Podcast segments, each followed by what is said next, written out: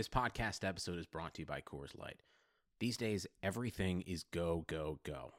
It's nonstop hustle all the time. Work, friends, family expect you to be on 24 7. Well, sometimes you just need to reach for a Coors Light because it's made to chill. Coors Light is cold lagered, cold filtered, and cold packaged. It's as crisp and refreshing as the Colorado Rockies. It is literally made to chill. Coors Light is the one I choose when I need to unwind. So when you want to hit reset, reach for the beer that's made to chill. Get Coors Light in the new look delivered straight to your door with Drizly or Instacart. Celebrate responsibly. Coors Brewing Company, Golden, Colorado.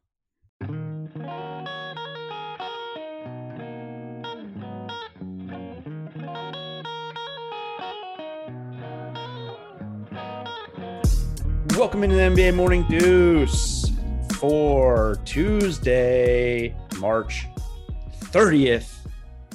And you know what time it is? It is an original deuce. The two deucers are back at it.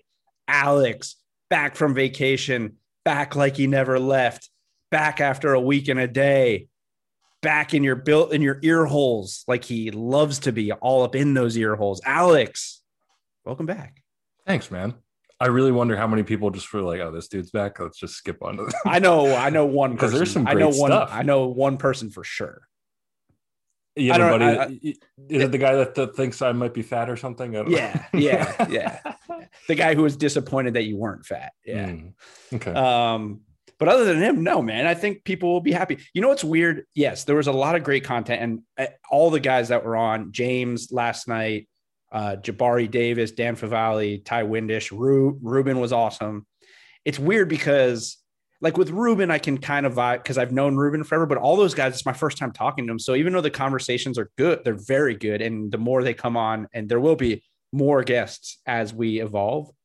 I still like. There's jokes where I'm like, like I can't. Am I just gonna throw a Mhm. ham fisted out there to Jabari? you know what I mean? Like it's stuff You'll like get that. there with all those guys. You'll get there, I'm sure. Right, exactly. So like, uh, yes, the content was obviously very. Those guys know their shit, but it's just like, yeah, I mean, uh, like, am I gonna like? I don't know these guys well enough to like talk about like uh you Someone know, getting like, lumberjacked or, or like like Kyle Lowry's thick ass. You know what I Mm, mean? Like, right.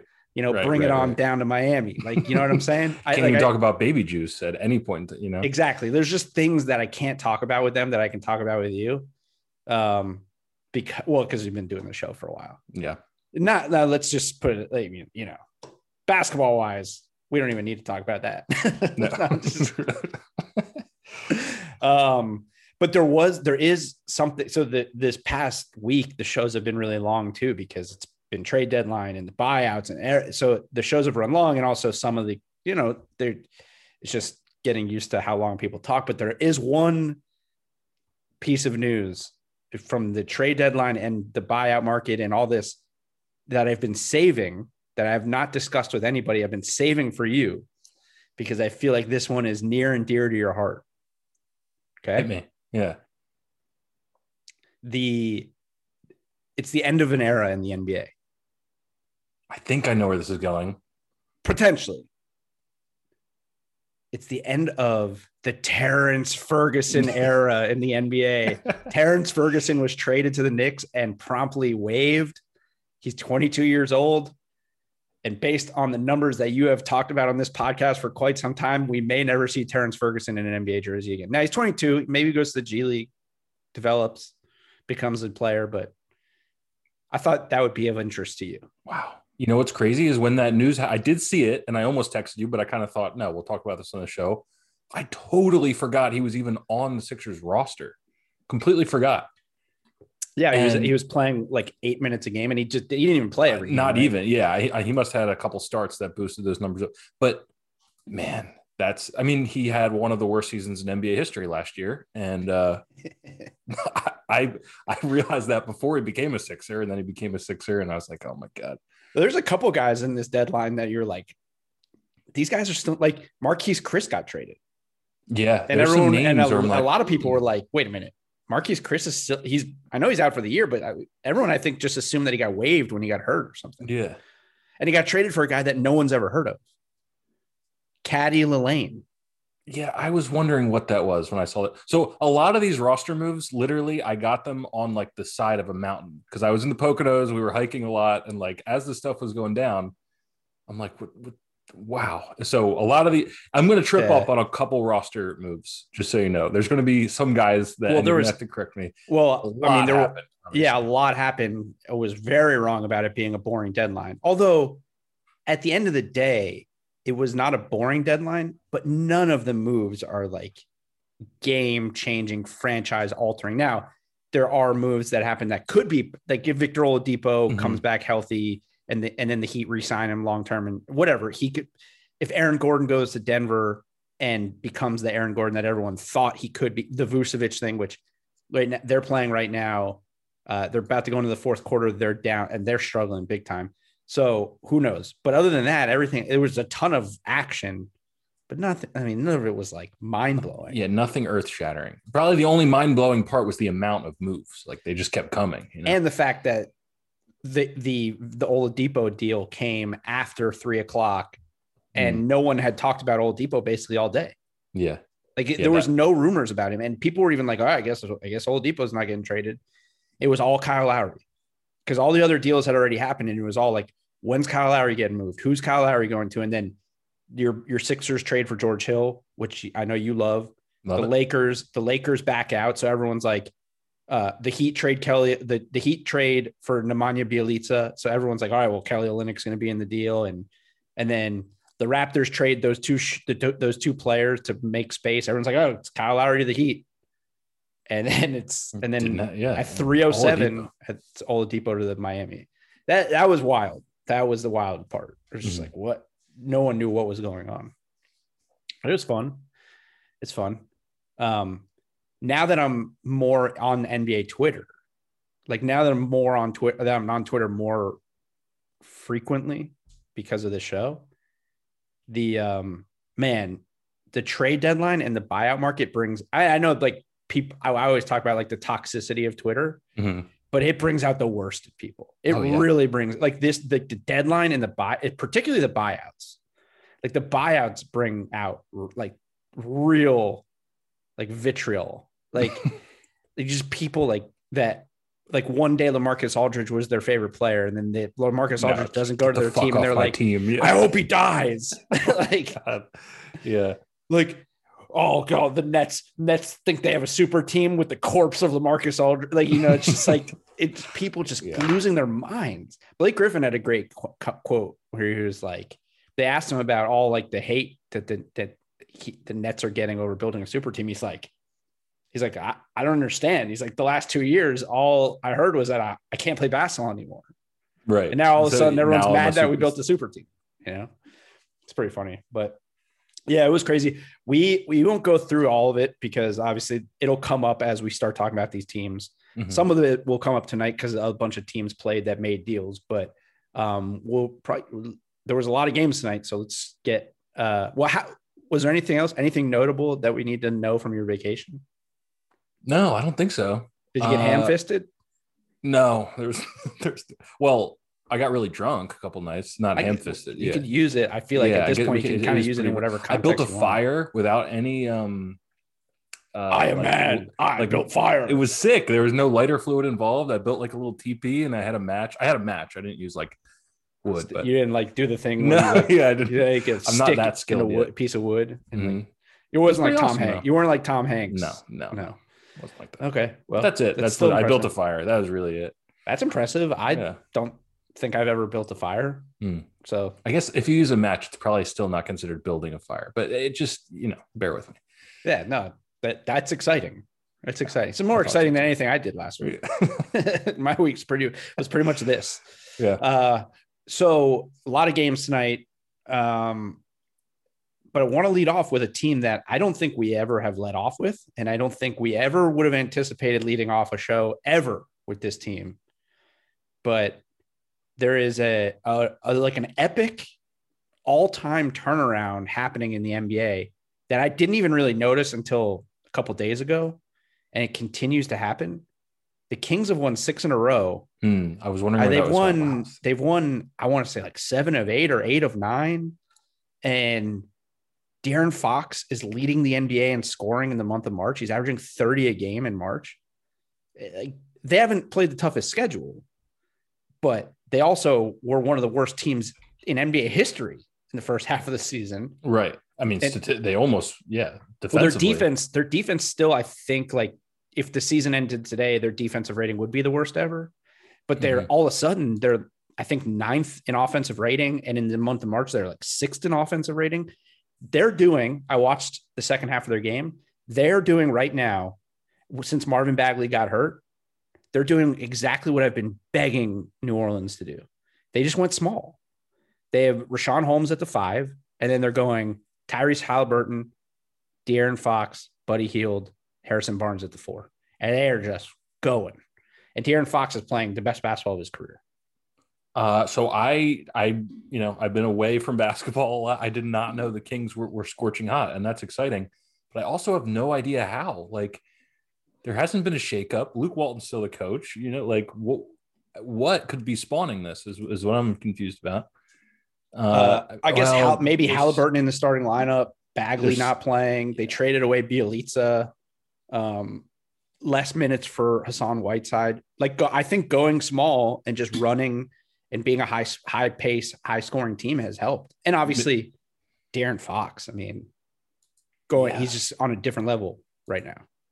And he was a guy we talked about, I think, in the offseason, making a possible like leap. I mean, he's not. a That was star you. That was you. I've Yeah. never really been super high on him. Like, Mhm. but right now, I mean, I don't think he's even. You wouldn't even consider him like a star, but he's, well, eh, he's but that's headed the, there. Yeah. But that's the thing. I'm looking at his numbers, right? And I saw some places today. I was looking up the odds for most improved player, and in some places, Julius Randle has passed Jerami Grant mm-hmm. because Jerami Grant is cooled off. He still his numbers. If it's again, if it's specifically a numbers based thing in the jump in the numbers, he gets it.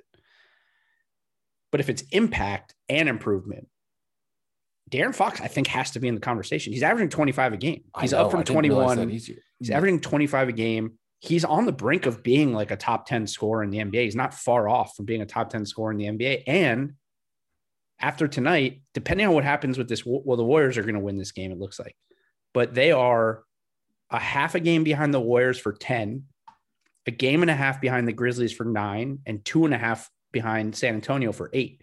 So they're right there on the like they're right there for to be in the playing game, and they're eh, they're the second hottest team in the NBA behind Utah and the Clippers, who look like they're going to win their sixth straight tonight. So That is remarkable. I'm looking. So it has come against a relatively easy schedule that's because right. they, they played the Warriors without Steph. But okay, so they got no, the the, the, Spurs Steph played tonight. No, I'm their win against the Warriors Oh, on the it, streak yeah. was without Steph. But um, man, that that's something because But they beat the Spurs tonight. That's not. A- I know. And, Yeah. and so okay, they get the Spurs again, the Lakers, Milwaukee. So that that Lakers is a, is- Lakers should is a win. They should win that. it's a winnable. Yeah, they should win that. Um, The way they're so- playing, mhm.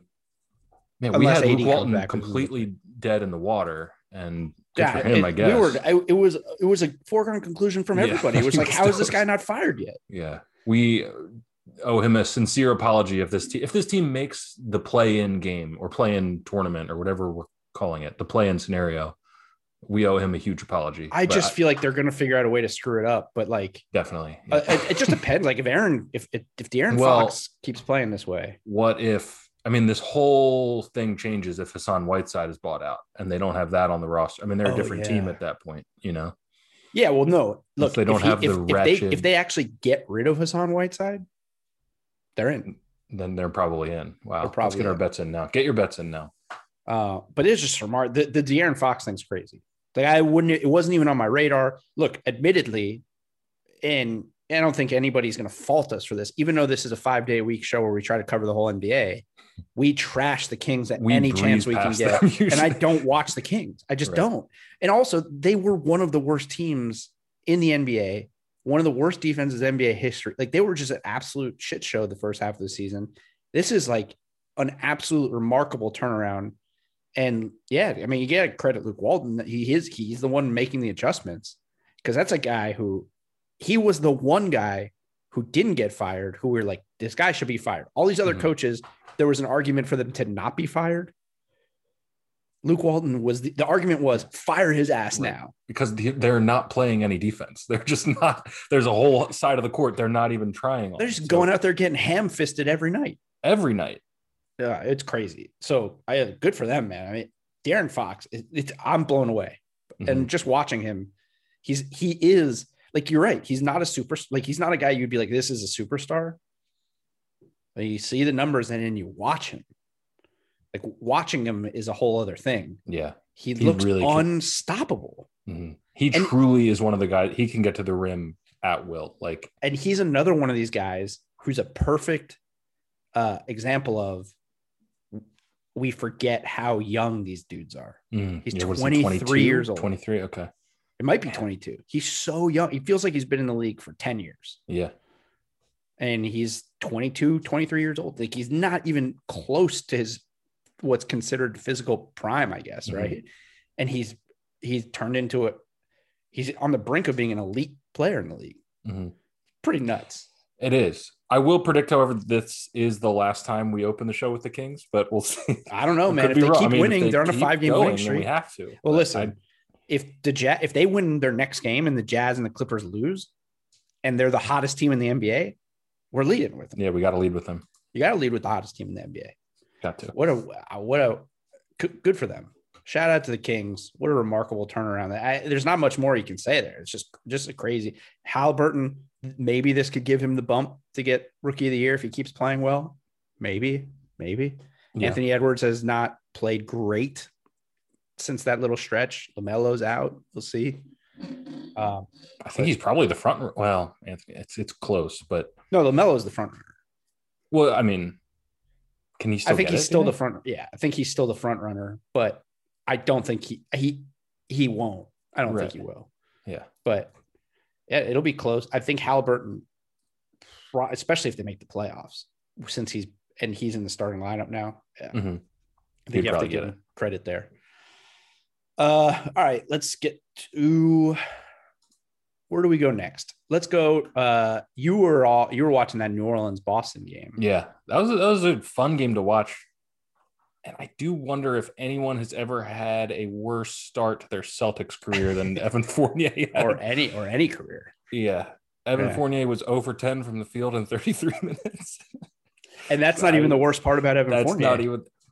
There is something going on with Evan Fournier's hair.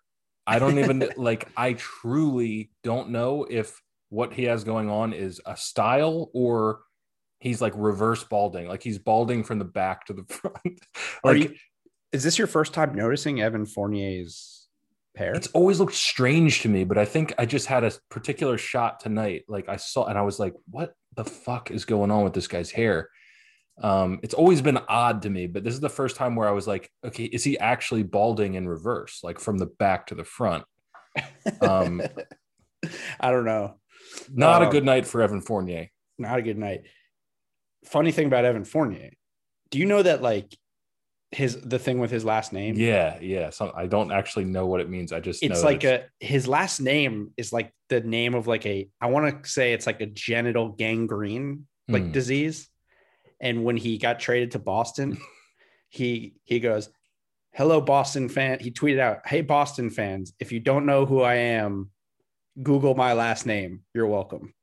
He said he said well because I remember when he went to the Magic, he said, "Don't Google my last name." so maybe he did it in reverse. Oh wait, time. maybe I maybe I read it wrong. Did I read maybe it wrong? oh, it'd be even funnier if he did it differently this time, or maybe I have it mixed up. But I just remember him the last time he moved teams. He was like, "Don't Google." but I think I, I was looking at the comments because I kind of forgot what he meant, Mhm. what he was talking about. I was looking at the comments and everyone's like, "Don't do it, don't do it." yeah, it's really gross. It's really gross. I completely forgot what the ailment is. It's just horrible looking. um, I think it was something in like with gangrene and yeah, it, it's. Oh, he says, "Hi Celtics fans. If you're not familiar with me, please Google my last name. You're welcome."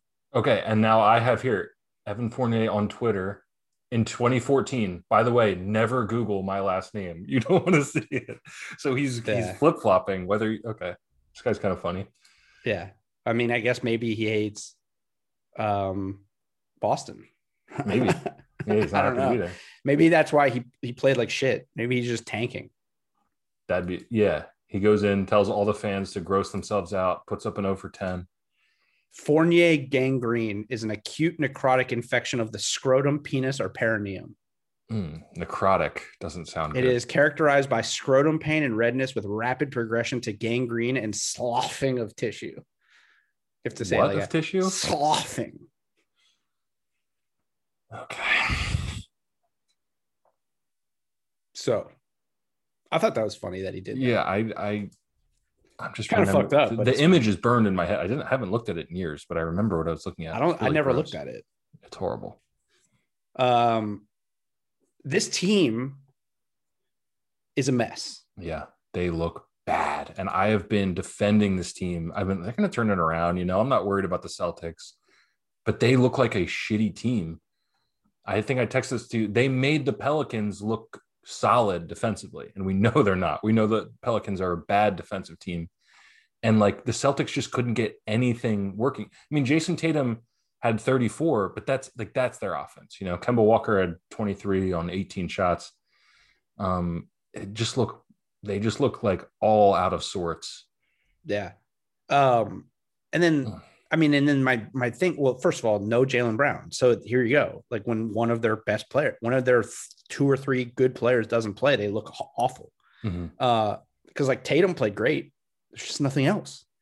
But also, this team who so so so desperately needed to improve at the deadline or in the buyouts in their front court got substantially worse. Mhm.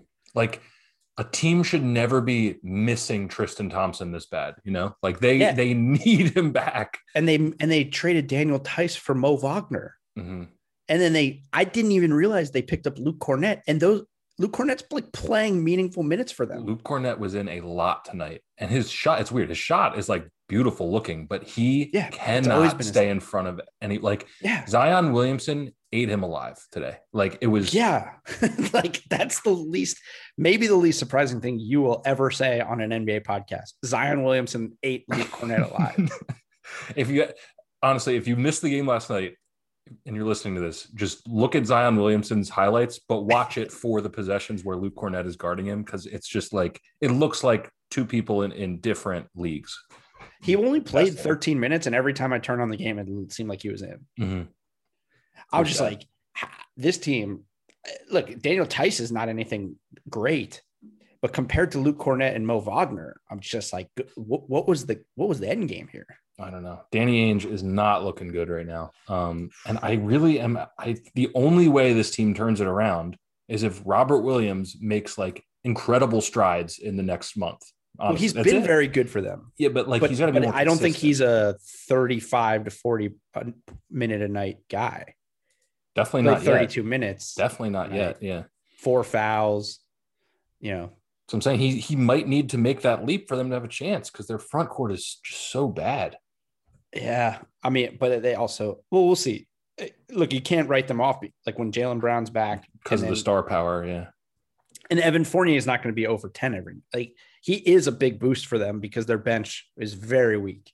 Mhm. So we'll see. You get you get um you get Jaylen Brown back, Grant Williams goes back to the bench, then you you have Grant, Evan Fournier, Payton Pritchard coming off the bench. I mean, it's not a terrible, it's not a great bench, it's not, but it's not terrible. Right. I mean, and then you get Tristan Thompson back, and so you don't have to play Mo Wagner and Luke Kornet all the time. Like, it- it's not terrible, but they're just always that one foul trouble or injury away from just being horrible, Yeah. like tonight. do you do you think they had something else lined up that fell through? Like they thought they were getting Lamarcus Aldridge or like well, here's the thing with the Celtics. If you if you are if you like go if you follow all the reports, the Celtics are involved in everything. Right. after the fact. Like every time some a move happens, it's inevitable within like a day or maybe sometimes within hours. It's like the Celtics were so close to making this move, or the Celtics Right. were the Celtics were the, in the final two of getting this guy, and it, it just they're like the kings of these reports coming out that they were Mhm. this close. So they, yeah, I think they were.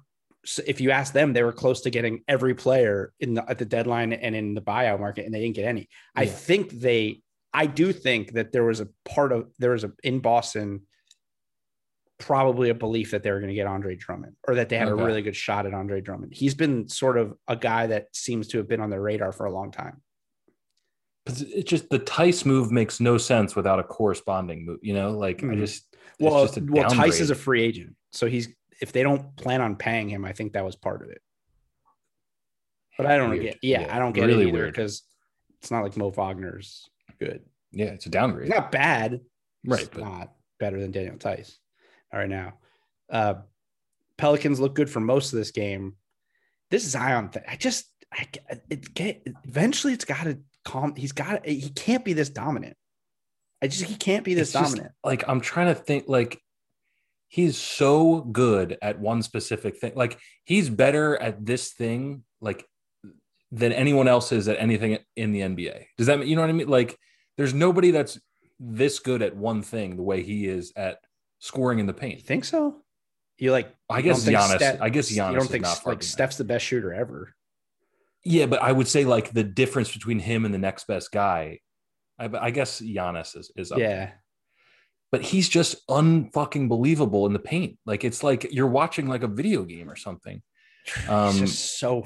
He, it's just guys just bounce off of him, and know, he yeah, he's his handle is much better than I expected it to be. So like when he's going downhill with the dribbling the ball, he's just going by people. They're bouncing off of him, Mhm. and then he stays in the air, and it's just like the, the, I have a combina- thought. the combination is just. I don't even know how you guard it unless you.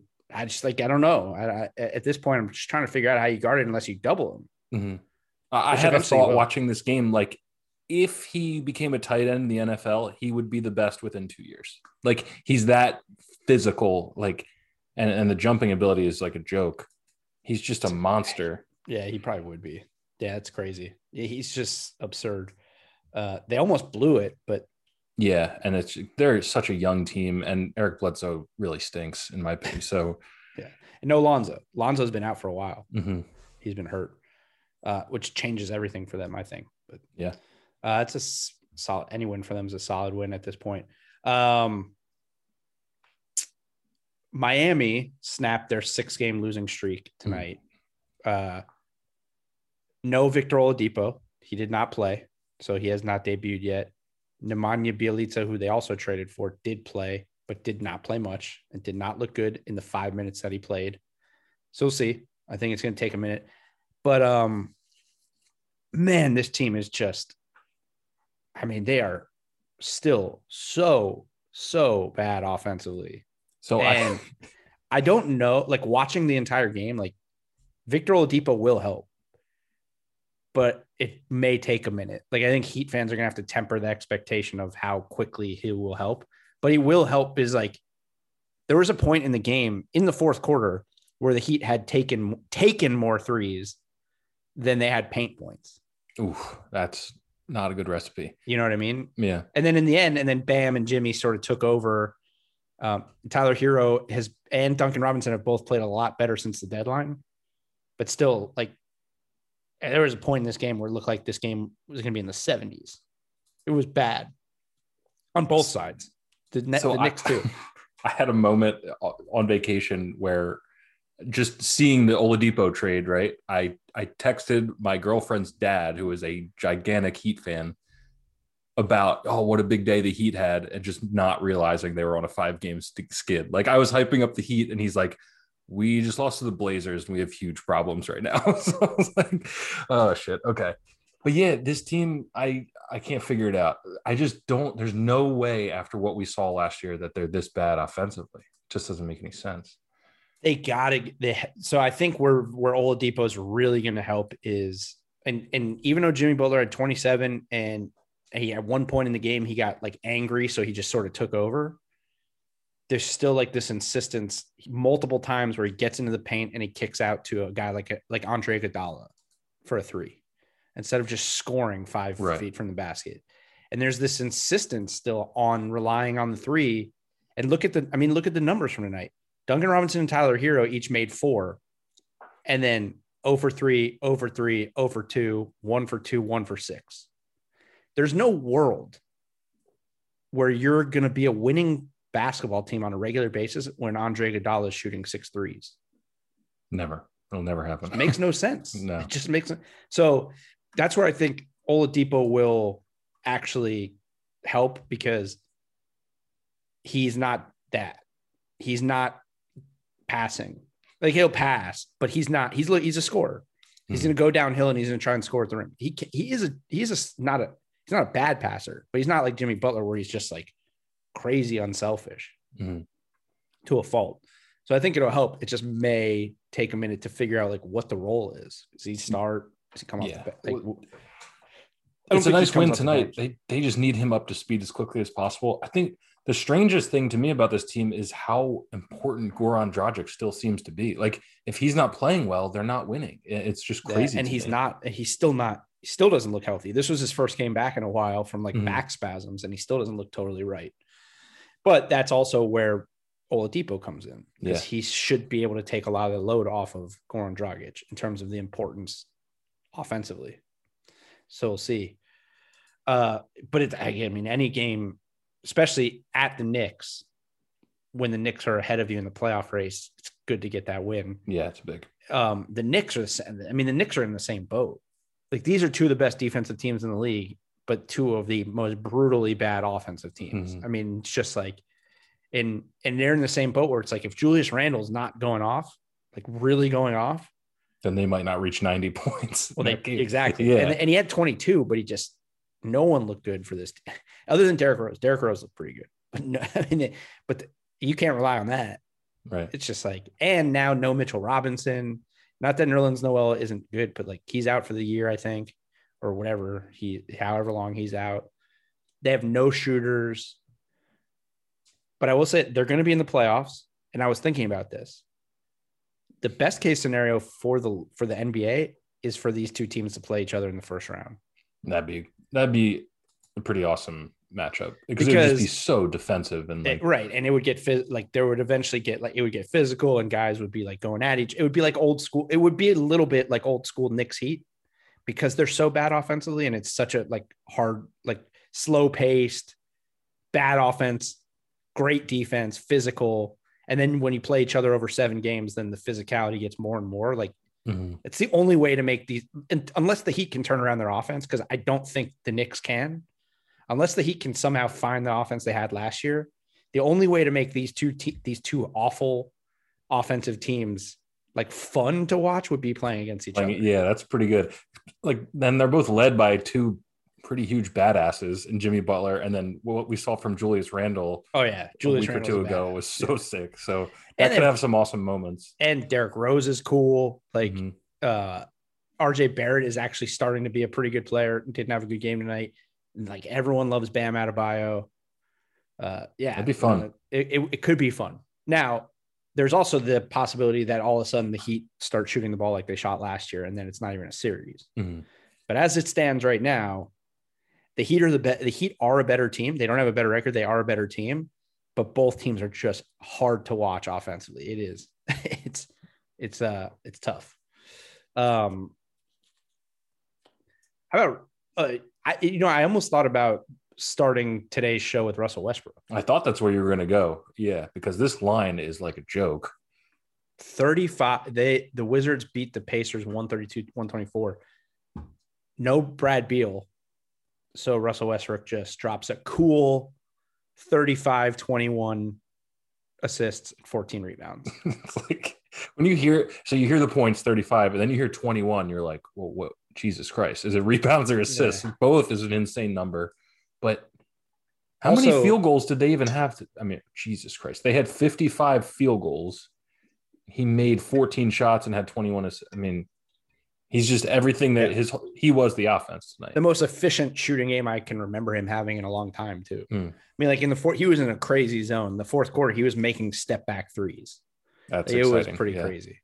Um, but interestingly for them, under the radar for them is in that Daniel Theis, Mo Wagner deal, the Bulls sent Daniel Gafford and Chandler Hutchinson to Washington, who have the most upside of any of those four. Those two guys have are upside. Like Daniel Gafford is a pretty athletic, solid big man. Mhm. Chandler Hutchinson's a decent wing player. I do like Troy Brown Jr. Though. I, I he has some upside. Oh yeah, deal. Troy Brown He- was in that trade too. He does have upside. I think he was in that deal, right, to Chicago. Yeah. Yeah. Uh, but Chandler Hutchinson gets 18 and Daniel Gafford gets 11 in 14 minutes, 11 and six. Like, I mean, this team's not going to, it's not, they're not like core pieces, but it's just interesting. It's interesting seeing these young guys go, like, they can't do anything for the Bulls. They can't play for the Bulls. And they come out and Chandler Hutchinson in his first game has 18 and 25 minutes. Mhm. Well, that I think one that also just tells you how horrible the Wizards' bigs have been after Thomas Bryant got hurt. So like, pretty much anything is a step up. But yeah, that that's fun to watch because I don't know much about Hutchinson, but Gafford is like a physical specimen. Like that dude Mhm. is huge and athletic. So I mean, maybe he just needed a, a change of scenery, a mix up in the coach to to put things together. So that's pretty cool. Yeah. Um they um it's interesting seeing Russ do this without Brad Beal. Like, like, Yeah, it is. Like, does it mean something, or or it's just like, are is he like are they better with one or the other? And also, obviously, you go with Brad Beal in that situation, but Mhm. it But like it, we always see like we talk. Everyone talks about how Russ is the is such a great teammate. He just, but he also just doesn't fit with a lot of people. Some, but he did. I mean, Paul George almost won an MVP. Like those two work together, right? Yeah, but they weren't good. they weren't winning, right? Yeah, it's a good point. Okay, so you're saying from a like a good a teammate in the sense of like, yeah, Brad Beal leads yeah. the NBA in scoring, and Mhm. they're terrible. yeah. So how, I know it's a hip injury for Beal. How long is he going to be out? Because that is interesting to watch if I they go on a streak with. Because remember, they had a bunch of wins without Westbrook. You know, Mhm. so maybe the just mean, they they are just they are two and a half games out of the play in right now. insane. Well, that's insane at 17 and 28. Um, yeah, I don't know. Yeah, I don't know. It could We'll be see. something there. Uh, rough night for Caris LeVert. It's tough tough for the Pacers in general when you get 35 from Sabonis and 26 from Brogdon and you don't win against Mhm. the Wizards. yeah, Um, nobody else was doing much at all. I mean, they're they need like when is TJ Warren getting He's back? out. They He's out for the year. He's done for the year. Okay. Yeah, they just Jeremy they announced Lamb- that they announced that last week, which is kind of crushing for them because Yeah. as much as I like this team, I like their you know their four guys, their their main four, and I like some of their role players. I think like if you if we've talked about it, if you get TJ Warren back in that lineup, they're super dangerous. Mhm.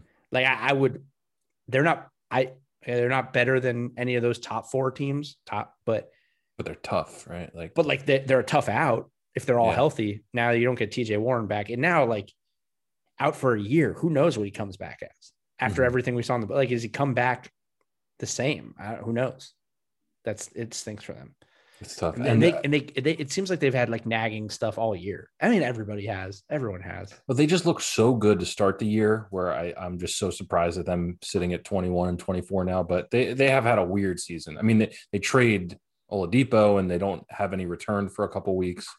Levert's still, I'm assuming, you know, getting his feel for playing with Right. other guys. So I, it wouldn't shock me if they got super hot down the stretch, but it, it has been a strange year for them.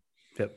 The economy is made up of real people doing real stuff, and it affects everything. Which you obviously know since you're a real person doing real stuff. Marketplace is here to help you get smart about everything beyond the what of the day's business and economic news. We dig into the how and the why with the real people driving our economy. From big tech and interest rates to small businesses and what's happening at the Fed. Marketplace breaks it all down so you don't have to.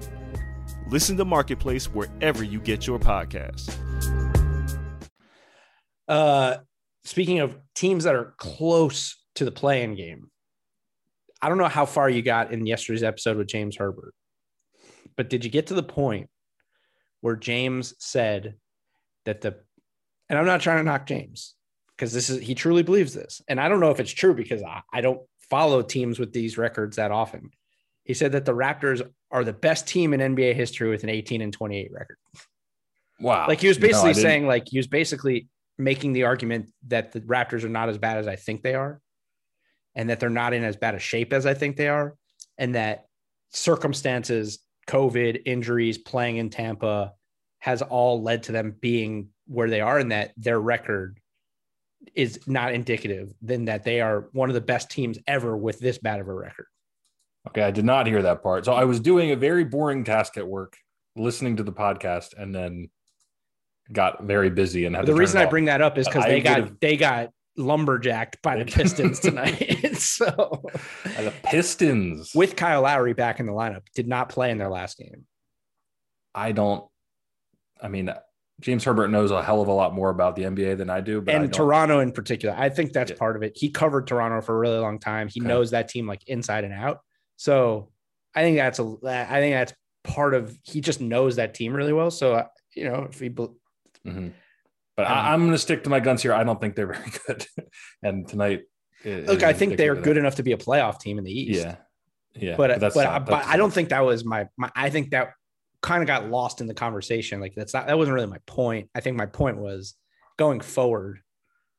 Uh, this team's a mess just with They the are. contracts and all that stuff. Yeah. But he did say that, like, I guess when Lowry's, I don't know, like he did mention something about cap space. So I don't really know, but I don't know who they can spend cap space on. No one's going up there. You're gonna have to make a move. Yeah. So yeah, it, it was just funny to me that the night after he said that they got fucking smoked by Mhm. Detroit. by a team with all kinds of moving. Hamidou Diallo got his first big minutes. He played great. Um, well, a team that somehow doesn't have the worst record in the somehow the T Wolves still have the worst record in the NBA. Which mind blowing to me. yeah, but Toronto has the second worst record in the NBA, tied with the Rockets. Uh, so that that's a really bad loss for a team that is uh, trying to trying. I mean, they're close. They could very easily be in the play-in, but they look terrible. Um. Uh, who else? Oh well, Minnesota. Oh, the Minnesota game was actually really interesting tonight because Kyrie had 19 in the first half. Everyone was freaking out about how good he was. He had 25 at the end of the third.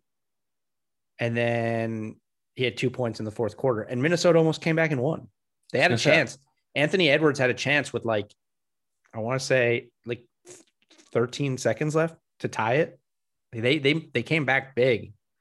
Um, but of course, I mean Harden is just you heard, you saw what Harden said, right? I did. Yeah, and it's it's also it's tough, like because he keeps doing this. It's tough for me to keep saying no, he's not in the MVP discussion. You know, like Mhm. he's clearly in the discussion now, and I was wrong. Like just out of his mind. Don't think like I just. I mean, he's in the discussion. I still do. I'm still sticking to my guns that a lot of him being in the discussion is that people are in their minds believe that he is the best player right now on a championship team. Mhm.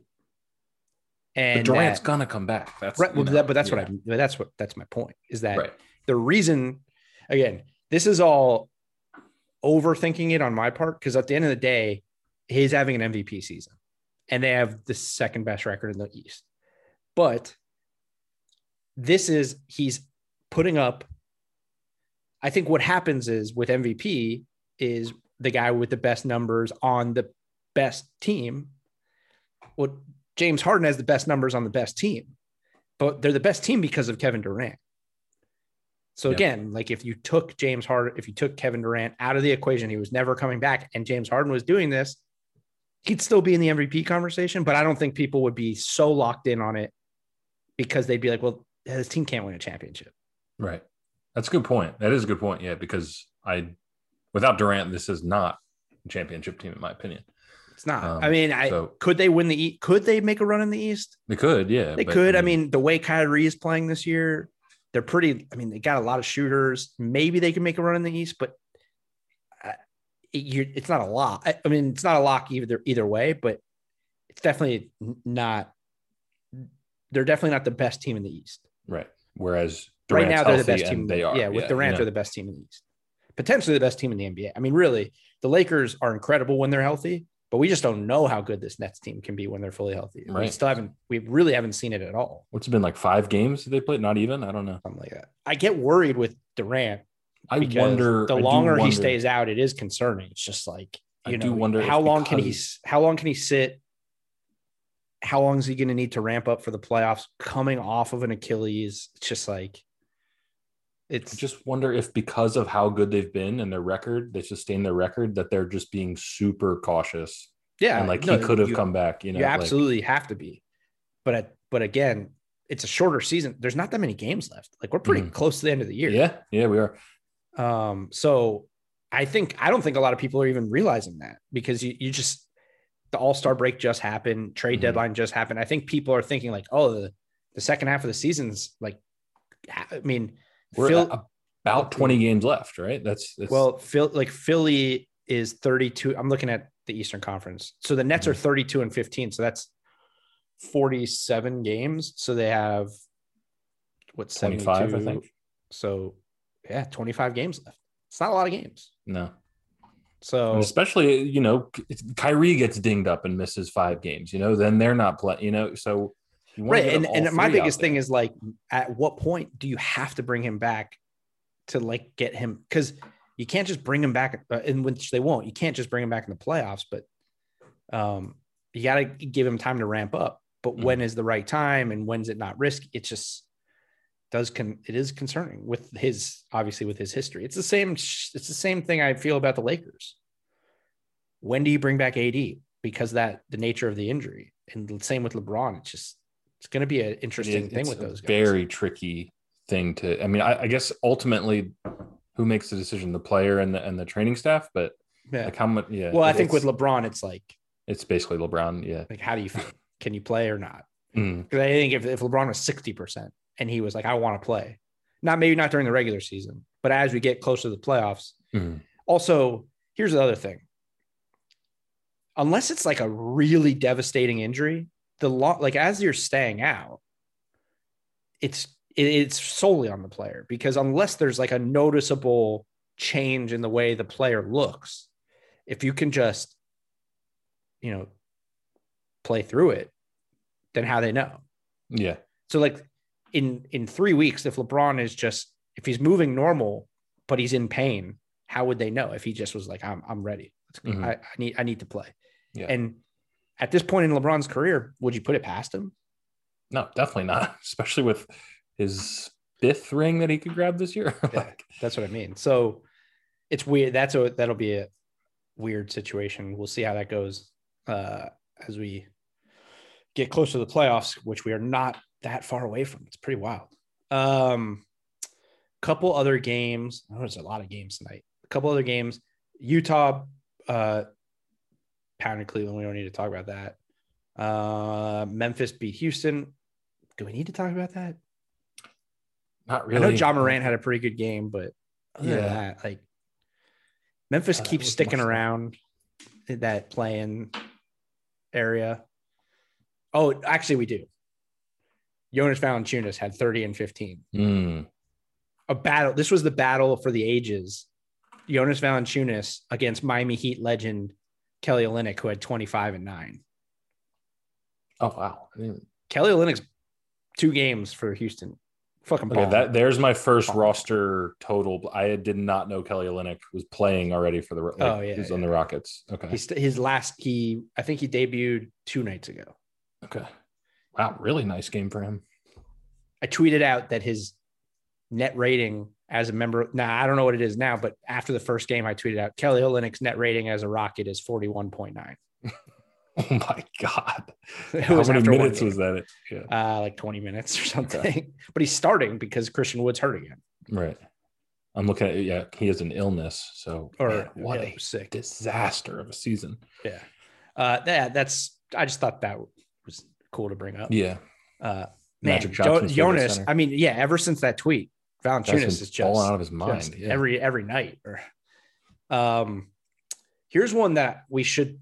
Here's uh, not necessarily talk about the game, but an interesting situation that I think you would probably want to get into. That I did get into with James yesterday, which is this with Dallas beat OKC 127-106, and you actually texted me. I found out from you about the Al Horford thing. yeah, it's horseshit. Okay, so here's what now here's I'm, here's I'm, fired up about this. I know. And I so here's what James said. Here's here, and again, this is just how how he, he interprets it. His thing was that one way or another, at some point in the year, they were going to shut down Al Horford. And that because Shai Gilgeous-Alexander is out for an extended period of time, it accelerated the timeline for that because without Shea, they're not competitive either way. So they want to go with their young guys. Okay, but th- this is tanking. There's just no way. I know around- that, and that's Yeah, what I so- and that, and then that that was my he he you know he, you listen to it. He was I, I said to him like, okay, I understand that. I was just like, but in a league that's supposed to be curbing tanking and punishing teams for tanking, you just took the best player left on the team and told the rest of the league we are not attempting to win basketball games. Yeah, and and people have gotten forced out of the league for this exact thing. Now, Sam Hinkie did it over a longer period of time, but Adam Silver has got to be calling Sam Presti or, or email. I don't know how these guys communicate, but this is blatant tanking, and in the past, that hasn't been tolerated. So this can't go like unchecked. Is my point. You know what I mean? Like this is Yeah, I know, but, like- objectively. But again, Sam Presti's like the golden child. Like, yeah, I NBA, don't understand. everyone I loves don't him. get it. I don't get it. Um, I mean, do the Thunder have any more like national TV games left? Like that's probably all Adam Silver even cares about, really. But like, thi- By the way, that guy is- Mo- Moses Brown I was talking about got a multi-year extension from them. Wait, didn't he have like a sick game the other day with like a Yeah, he had like 20 rebounds in the Yeah, first. yeah, he had okay. 20 rebounds in like the first half. Yeah, I saw that. And I mean, they've got a couple guys here that could be NBA players down the road, but this thing that they're putting out there is tanking. And it's just it's just not even it's not a discussion. Like they are trying to lose as many games as possible. And that has been that's essentially been penalized in the past. You know? Right. Well, here's my problem with this team. I already had a problem before the season because we've talked about how they are blatantly trying to be bad because they have a thousand draft picks. Um, what I don't like about this situation is that they've overachieved. They're much better than they should have been this year. They were actually on the brink of being a playoff team before Shai got hurt.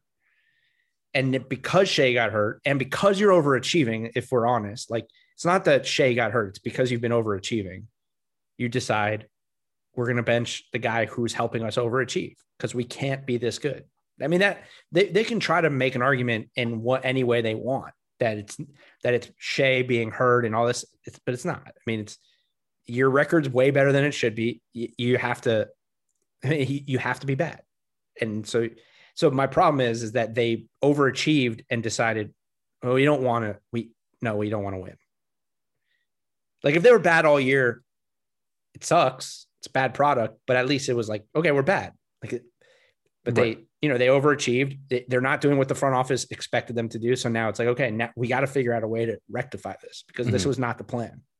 Yeah, he's healthy. That's like it's so messed up. Honestly, this is worse than what Sam Hinkie did because Sam Hinkie constructed a completely dog shit roster and put guys out there. Like he didn't take a guy that was playing too well and helping them win and put him on the shelf. Mm-hmm. I mean, they should if they're going to do this, they have to buy out Al Horford. They can't keep him hostage because they want to trade him for a first round pick in the offseason. Not that I don't well, think it's they tough. It's tough because of how much money he, he still has two well, years. then they have to play him. Like they can't. It's just this is so fundamentally messed up. there is there's got to be something like I, I don't know what it is and part of the thing is like again it's because it's okc too like if it was If it- dallas Yeah. or if it was philly or if it you know big mar if it was a team that people gave a shit about other than thunder fans then they would they would make a big deal out of it but it's okc unfortunately that's just yeah, I, I, I just it, it it leaves a really bad taste in my mouth because it's so blatant. Yeah. I don't think, yeah, I think I'll, I don't know. It's hard. It's hard for me to understand because I feel like uh, me and you are in the minority on this. I feel like the rest of the NBA, although I think when I was talking last week to Jabari, it was either Jabari or Dan, one of the two guys that I had on when we were talking about OKC was sort of on the same like boat as us. Like, at what point, like, what is what what good is 37 draft picks and being Yeah. bad? You know, yeah, you can't have like a like a friggin' farm system overseas. Like you, Right. you can only have so many guys under contract. But yeah, it, it all just goes back to like there is hundred percent no doubt about it that when Hinkie was doing the sort of thing, Adam Silver contacted the Colangelos, contacted the Sixers ownership, and forced that move. Okay, so why is After Sam a couple Presti- years though. Yes, it was just it was yes. And this is But- just the start of OKC's thing. Okay. So when does Adam Silver knock on his door and is like, I mean, if in I would gotta- guess in like a year in like after next year, if they win like 10 games, they're probably like, all right. Or is Al Horford going to play next year for them, or they can't? No, they said him? that the agreement was that in the offseason they'll try to figure out a new Okay. something for him. So yeah, I guess that's the only defense is that the, you get one season of trying to be absolute uh, trash, Well, and and, and then and Adam yeah, Silver and knocks on your look, door. James is probably not. He's not wrong that this would have they would have sat him eventually. And I'm and the Shai thing probably did exacerbate it because without Shai, they are awful. So I mean, it, it makes sense. It's a good point. It's still not right. no, it's not right. Still not right. Uh, all right, last couple games. I think we did Indy, New Orleans, Minnesota, Brooklyn. Yeah, We should just Dallas won the game 127 to 106. You might have mentioned that. I forget, but I doesn't really I matter. think I did, but I don't know. Uh, last two last two games. Um, Clippers beat Milwaukee. could have sworn you were going to say pound it out. I just I don't know why. I thought your Clippers. It was pounded out it was a close game though. They pulled away in the end, but it was relatively close. Um, but um, interesting. I, no Paul George, no Pat Beverly, no Rondo, who they traded for. Um, I wonder, like Reggie Jackson's been pretty good for them this year. I wonder Mhm. if he plays over Rondo. Also, you know who's been killing it for them? Terance Mann. He's been I see you had 14 night. Wow. I, I haven't was- really. he's been great for them. He's been great for them off the bench. Like really stepped up. Um, like last week, they there was a game where they were getting absolutely slammed, and Ty Lue benched everyone, and Terance Mann and Luke Kennard just brought them back from like twenty down, and they won. Wow. Yeah, The Lou Uh, Williams move was very, very surprising to me. By the way, I don't he's know. gonna retire. I mean, I think it's he's he- he's he's from Atlanta. He's from Yeah. He's from he played at Gwinnett High School. Like it's right outside Atlanta. Mhm. I think it's uh they sent him home to retire. That's nice of them. At someone I saw a tweet earlier in the year that was like um some fan tweeted at him about getting traded and he was like uh this is my he's like this is my last stop if I get traded anywhere it's Lou Willville Ah, I okay. think is like home Yeah, Atlanta. I would. Yeah, so it's just crazy the drop off from. and I mean, now last he gets year, and now he gets and a then game. now it's like he gets to go to Magic City and have the wings whenever he wants. Right. Yeah, You know what I mean? I just mean that from the clip, like this dude scored 18 points a game last year. The Clippers should be contending in the West. Like, I did he I get washed that quickly, or I, I think this thing is, uh, we, we talk about it all the time. This team's in trouble. yeah, And just there's also, general. There's also reports that have come out over the last couple of days that the reason like teams didn't want to reach on like a, on a Kyle Lowry or overspend in, in trades and, and extend guys is because there's a, there's a thought that maybe Kawhi will be available and Brad Beal for a trade, but that Kawhi may opt out, which we've been talking about. we've said that. Yeah, For a Well, while. as soon as the report about him being unhappy about the Doc Rivers firing, Yeah. That sort And of then a shit, couple weeks like- ago when he said we need to be more consistent. I was like, Yeah. Yeah. Oh, geez. That's the like of all the things he decides to not say. That's the thing he says. You know. Yeah. Uh, but you know, losing Trez, Lou Will regressing, it's crushed their second unit. They literally every other game, either Kawhi or Paul George doesn't play. Pat Beverly stinks. His rosters, Kawhi is incredible. There's no questioning that. And Paul George is an all NBA player, top 15, top 20 guy when he's healthy. But outside of that, this roster is terrible. Is Ibaka really hasn't been great, right? Or he hasn't been quite right. It seems like he's been his minute- okay. he's been okay, wise. but he's old. I mean, he's older. He's just Yeah. like you know, um, it's just not a good roster. It's like you look at it, you're just like, this team's in, in trouble. It, they seem like they're in trouble. I, there's there is no team right now. When I look at the top of the West, there's no team that I feel like supremely confident that they're beating in a seven game series.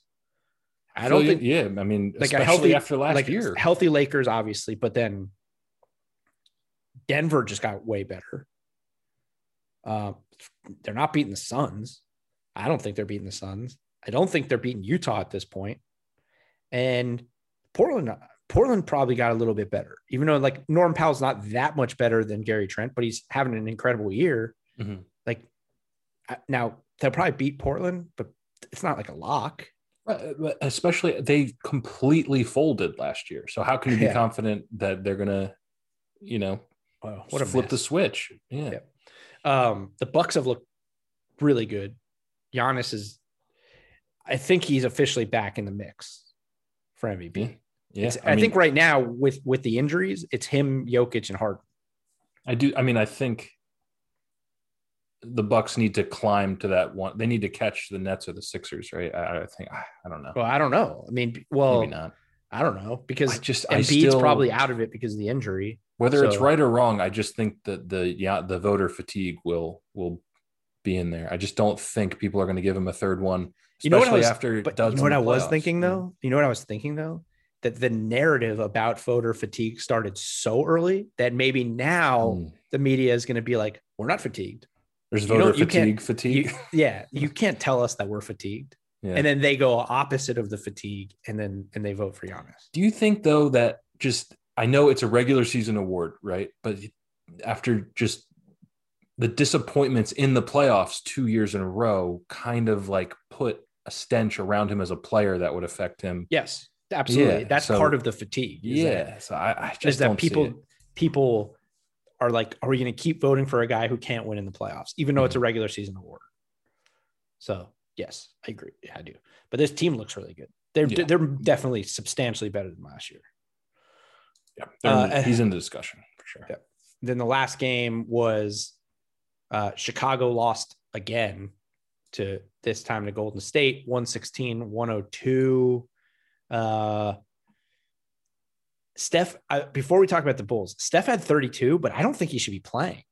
I watched a lot of this game. Like he doesn't, he looks banged up still. He had that tailbone injury. Did you He- ever watch that injury? It was Yeah. brutal. Yeah, it Like, didn't it look looked really bad. Every time he made an athletic, and again, he played really good. He had 32. So, but every time he made any type of athletic move or someone banged him or he came, he just looked like he was gimpy. Like I, yeah, I just don't get it. Like I guess maybe I know they're fighting to be in the playoffs, but it's Steph, man. If you want to really, if you if you think there's a run left in this team, it's next year when Clay Yeah. comes back. You don't want to risk Steph getting something bad happening to him. right. He I just, just looked I- banged up. if and I, not a doctor, but if it's the Not type of injury that just cannot get any worse, like he's just sore and that's why he's not moving well and he's not at risk of doing anything else, then I'm with it. But yeah, if he's at any sort of risk of doing something worse, whether because he's compensating and could injure another body part, then yeah, don't don't. Yeah. They're not. They're not very good. That's just Right. they're going to be in the playoffs probably. At least the play in, I would say. I'd say Eh, let me let me get a look here. They're going to be in that play-in. Well, the Eh, Kings, the Kings, Kings. they shed Hassan Whiteside. That That's we're not sure, sure anymore. Yeah, I don't no, know. I think I, I don't know. Okay, so the Bulls, who are the more important team to talk about right now, Mhm. they make the deal for Nik- Nikola Vucevic. They were already on a losing streak. They've what? Are you on the standings? What have they lost? Five in a row. Uh, tonight was four in a row, but they've lost six of seven. Okay, they make the deal for Vucevic. Uh, they get beat pretty handily by the Spurs in the first game with Vooch, and then they get beat relatively handily by the Warriors in the second game. Neither one's an easy game, by the way, and this team was already not playing well. But already in two games, Vucevic led the team in scoring twice. Zach LaVine had 18 in the first one and 12 to in, in uh, against the Warriors. That's a problem right off the bat. And I know it's going to take some time for them to gel, but it can't be at the expense of one of the most explosive scorers in the NBA, who is one of the reasons you're way ahead of schedule this year as it is. Like Yeah. Vucevic is good, but he he's not. You you have a franchise. Your franchise player is Zach LaVine. Yeah. This trade can't hamper what LaVine has become this year. Uh, and obviously, it's only been two games, but that's going to have to get fixed quick because you could see a guy getting frustrated, like, oh, you just traded for some dude who's a 30 year old guy who can barely move, and it's impacting the way I play. That's a problem. Have I so I haven't watched um, them since LaVine came or since um, Vooch joined the team, but could it just be like small sample size and, and LaVine is not shooting well? Because I see he's four for, he was four for sixteen tonight, but again, that could be because they're doing things differently on offense. Like Well, I, I don't. I'm not like an expert on what they were doing before on offense, but it just looks like they're they're working Vooch Mhm. into the offense, and guys are getting comfortable with their roles around him. Like it looks like he's. I mean, he only had 13 shots, but um, he he gets a lot of touches, which understandably so. But Mhm. Just like Vooch is good. And I Yeah. and when and when when this trade happened, I was like, wow, the Bulls were the winners of the deadline. But now, as I watched it, it remains to be seen because this was a team. Not that not that they're not better with Vucevic, but I think we learn now. We're going to learn now a lot about Nikola Vucevic. So I think over the last few years, he's become the franchise player on a bad team. And even though they were a playoff team, they're never really there was never any expectations, Yeah. right? It was just like, let's run the offense through Vooch. He's talented. He's going to get us 20 something a game, and we're going to be an eight seed or maybe a seven seed. With the Bulls, there is big expectations because of their youth and upside. He's a third, he's a 30 year old non athletic center who's We're never gonna- won anything. who's never won anything. And his best year this year was on a very bad team. So we will learn a lot. Like, does he fit into a team that is trending towards being a winning team? Again, it's only been two games, but they got to fix whatever it was. I didn't watch the whole game, I watched bits and pieces. But whatever it is that hasn't clicked through these first two games, it can't be at the expense of Zach LaVine. It can be at the expense of literally any other player on the team at this point. Mhm.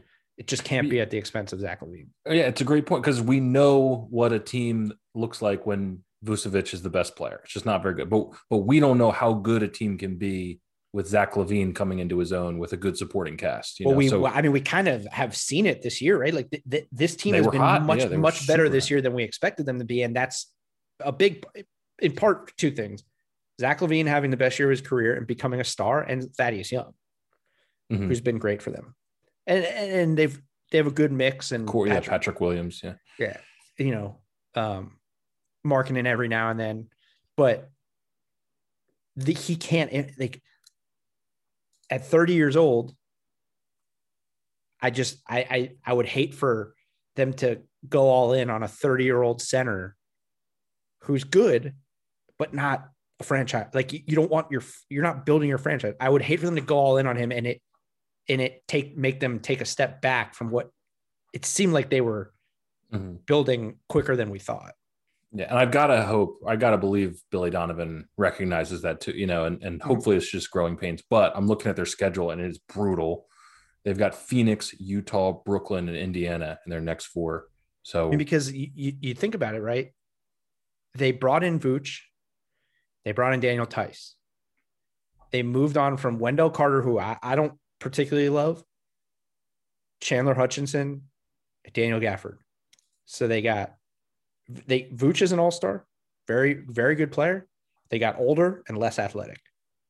yeah, Troy Brown Jr. though. Sorry, I have a top shot of him. I so keep I'm forgetting about Troy Brown. Jr. He's a good, he's a good, he's, no, he's a good Yeah. role player. He's a good role player. But they got older and less athletic up front. Mhm.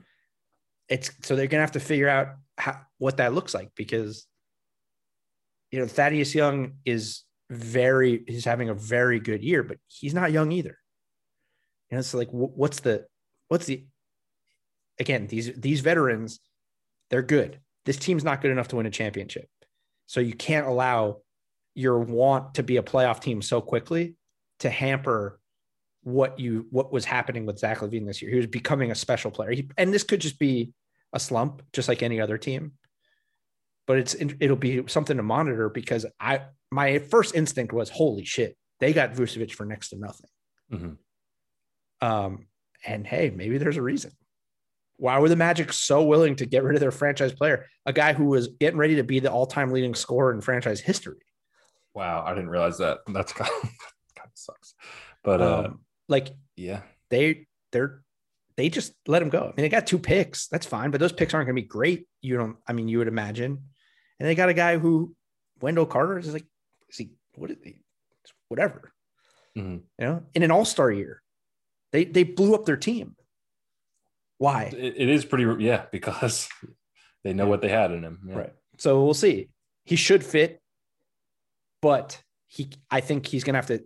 He, in particular, they're going to have to figure out a way to make him understand that he has to take a back seat to Zach LaVine. He can't be the guy. He's not the guy in Chicago. Zach LaVine is. And through two games, it doesn't. Yeah, Again, just two games, but it doesn't seem like that's the case. And it's not getting any easier. So this this could get worse before it gets better. Yeah, we'll see. Coby White didn't play. Maybe that's the problem. Right? Or am I no, missing him? no, he didn't play. Yeah. So yeah, that maybe yeah, that that's probably the issue. All right, I think that's it. Man, these long episodes. There was Heavy a lot. deuce. There was, there was a lot of a lot of games tonight. A lot of games tonight. I think we'll get back to the le- uh, under an hour episodes Mhm. as as we get back into the flow of things. We need Shit, we didn't talk about the Marcus Smart play. What maybe we'll lead off. Oh. show. yeah, well, we can just say there was a jump ball in the Pelicans Celtics game, and it was Pelicans possession, and there was a jump ball. The there was 0.3 seconds left on the shot clock, but it was 0.3 seconds for the Pelicans if they got possession. And if the obviously if the Celtics get possession, their shot clock resets, and it was at half court, and the ball got tipped to Marcus Smart, and he just chucked a half court shot like into Not the only- stand into like the stands, not realizing that the shot clock reset. Well, argue even funnier than that is the jump ball was between Payton Pritchard and Brandon Ingram, and Brandon Ingram didn't jump because he Because knew he they knew, had 0.3 yeah. seconds left. So not Marcus Smart, Payton Pritchard wins the only jump ball he'll probably ever win in the NBA, and By the Marcus way- Smart launches a half court shot. Not the worst scenario like that that's ever happened. What was worse? Roscoe Smith from UConn. Love the name, but don't don't. Look it up. For Okay. those of you who don't remember what I'm talking about, Alex, look it up. Uh, is an NCAA tournament game. It was either an NCAA tournament game or a Big East tournament game. UConn, there. I don't. I don't remember the score. I just remember UConn got a rebound with 11 seconds left. 11 seconds. Roscoe Smith thought there was like, I guess he thought there was one second, One point one, the decimal point. and he fucking took a full court shot and just Oh. like as hard as he could, like just chucked it into the stands with 11 seconds left. Oh, that is brutal. So look that up because that's Okay. the best. That's the best one ever. The Marcus Smart is now second. That Okay. one's the because of the circumstance because it Mhm. was a tournament game. So right, I'm looking that up after the show for sure. All right, that's it. We'll be back tomorrow with Alex. I was I've, I've gotten used to having to tease who's going to be on the show tomorrow, but Alex will be back tomorrow. I will be back. Sixers play. Let's go. All right, later. Later.